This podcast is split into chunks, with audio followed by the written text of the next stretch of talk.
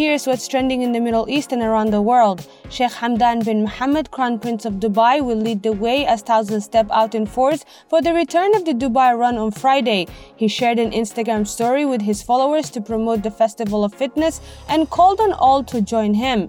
Riyadh season 2021 has attracted 3 million visitors since its launch on October 20.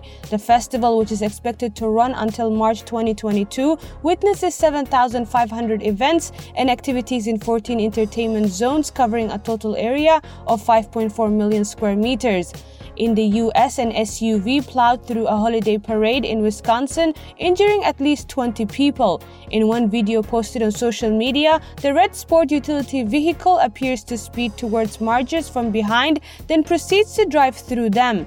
Authorities have identified a person of interest in the case.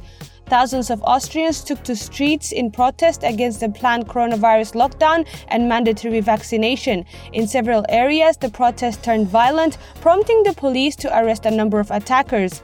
The UK's Queen Elizabeth II has attended a rare royal double christening in Windsor, England, of two of her great grandchildren. The private service was attended by immediate members of the family and close friends, with the Queen's attendance coming days after she returned to public duties after a short break on the advice of a doctor. That's all from me, Threya Abdullahi. Thanks for listening. More same time tomorrow.